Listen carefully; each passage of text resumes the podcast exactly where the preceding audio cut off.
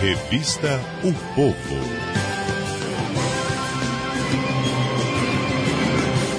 Plínio Bortolotti hoje, infelizmente, não pode estar conosco no Fato em Análise, então convocamos aqui Walter George para falar, comentar aí acerca da desistência de Joaquim Barbosa, até então filiado ao PSB, achava-se que ele seria o candidato do PSB à presidência da República, e ele hoje disse que por uma decisão estritamente pessoal, está fora da corrida à presidência da República. O que é que isso significa, Walter George? Boa tarde, bem-vindo. Boa tarde, Maísa. É, significa dizer que a coisa permanece onde sempre esteve, né? O Joaquim Barbosa, todo mundo sabe que não é uma pessoa muito fácil de lidar, né? Tem um uhum.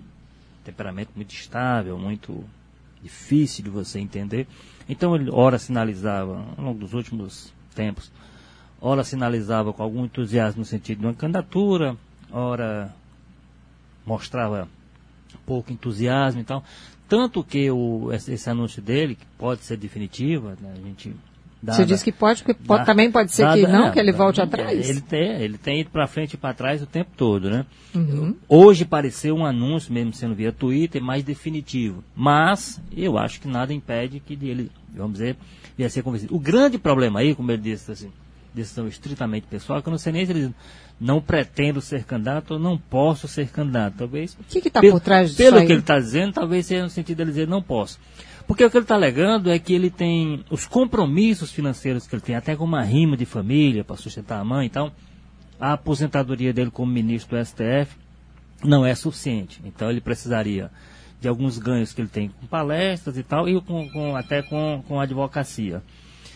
É, se é por essa razão, de fato, é bom que ele não vá ser presidente, porque uhum. o ganho como presidente não permitirá a ele mais, muito mais do que ele ganha como é, ministro aposentado do STF.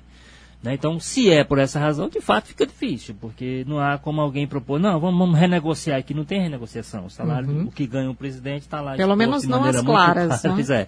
A não ser que ele tivesse outros planos e a gente tem, vamos dizer assim, tem muitos aspectos que a gente pode até criticar o ministro, por, inclusive por esse temperamento estável, que seria ruim para um presidente da República, né? Uma pessoa, essa pouca habilidade, digamos, que ele tem na, na, na área política, que também acaba sendo um problema em muitos momentos, principalmente em momentos de crise, né?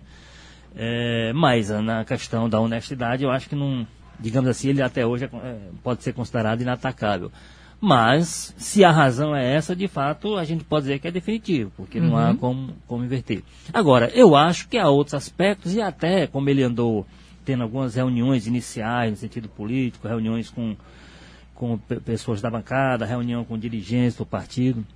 Ele e, não era unanimidade no PSB. Nenhuma. Nenhuma. Não, não toda, inclusive por conta disso. Os políticos, por exemplo, sabem que teriam muita dificuldade no, no governo dele. O que seria, por um aspecto, vamos dizer assim, na expectativa que grande parte da sociedade tem hoje, que, a, que criminalizou a política, pode até ser um aspecto que seria, poderia ser positivo. Uhum. Não, ele uhum. não vai lidar e tal, etc. Mas o fato é que ele teria que lidar com essa gente que seria eleita agora, como uhum. deputado, como senador. Ele não poderia inventar um congresso né, para ele.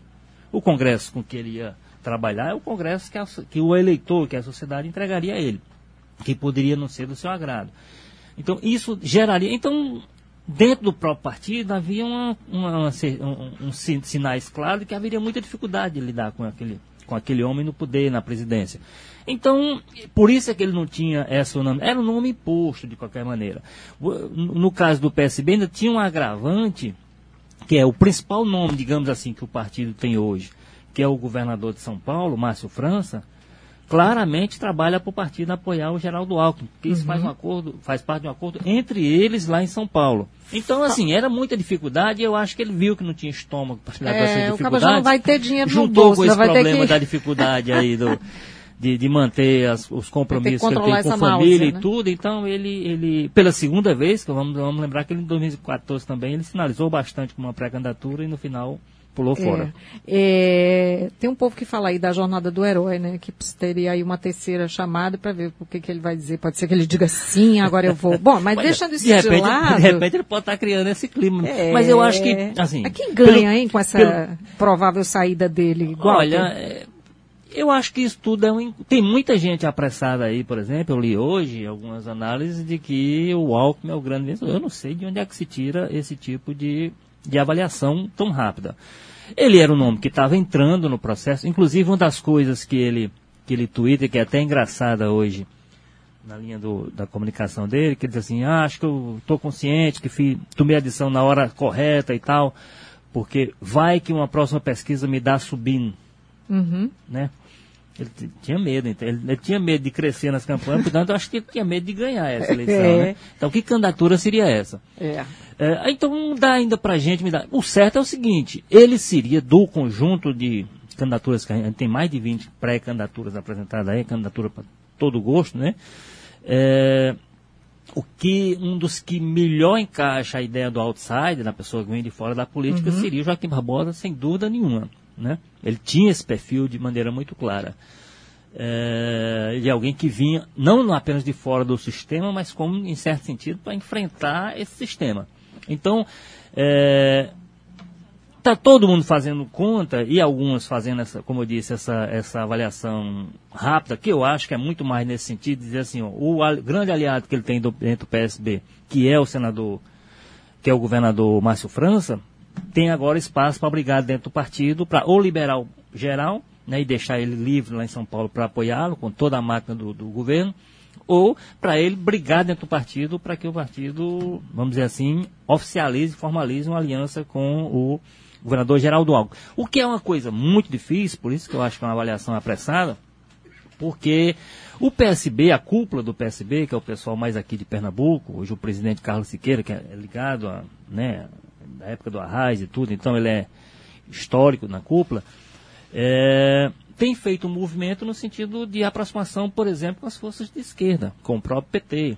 O PSB é um dos partidos que, por exemplo, se alinha naquela numa certa solidariedade ao Lula pela situação da condenação, da prisão e tal, etc. Então o PSB está naquele grupo, né, oficialmente, formalmente. Uhum. Então é um partido que tem feito um movimento no, no, sentido de reencontrar um pouco a sua linha histórica, né, que é mais com os partidos de esquerda. Então eu, eu acho que não dá ainda. Aí? Eu acho que o Ciro é muita gente sai beneficiada. Né? Está, uhum. né, evidentemente a situação dele eu acho que ela é dispersa. E o Ciro é um dos que, evidentemente, pode tirar proveito disso. Abre-se um campo aí que vai todo mundo para para a disputa, né? E um dos que está nessa disputa, sem dúvida nenhuma, é, é o Ciro Gomes. Muito bom, então, Walter George, muito obrigada pela sua presença. Ótima tarde, vamos acompanhando. A todos.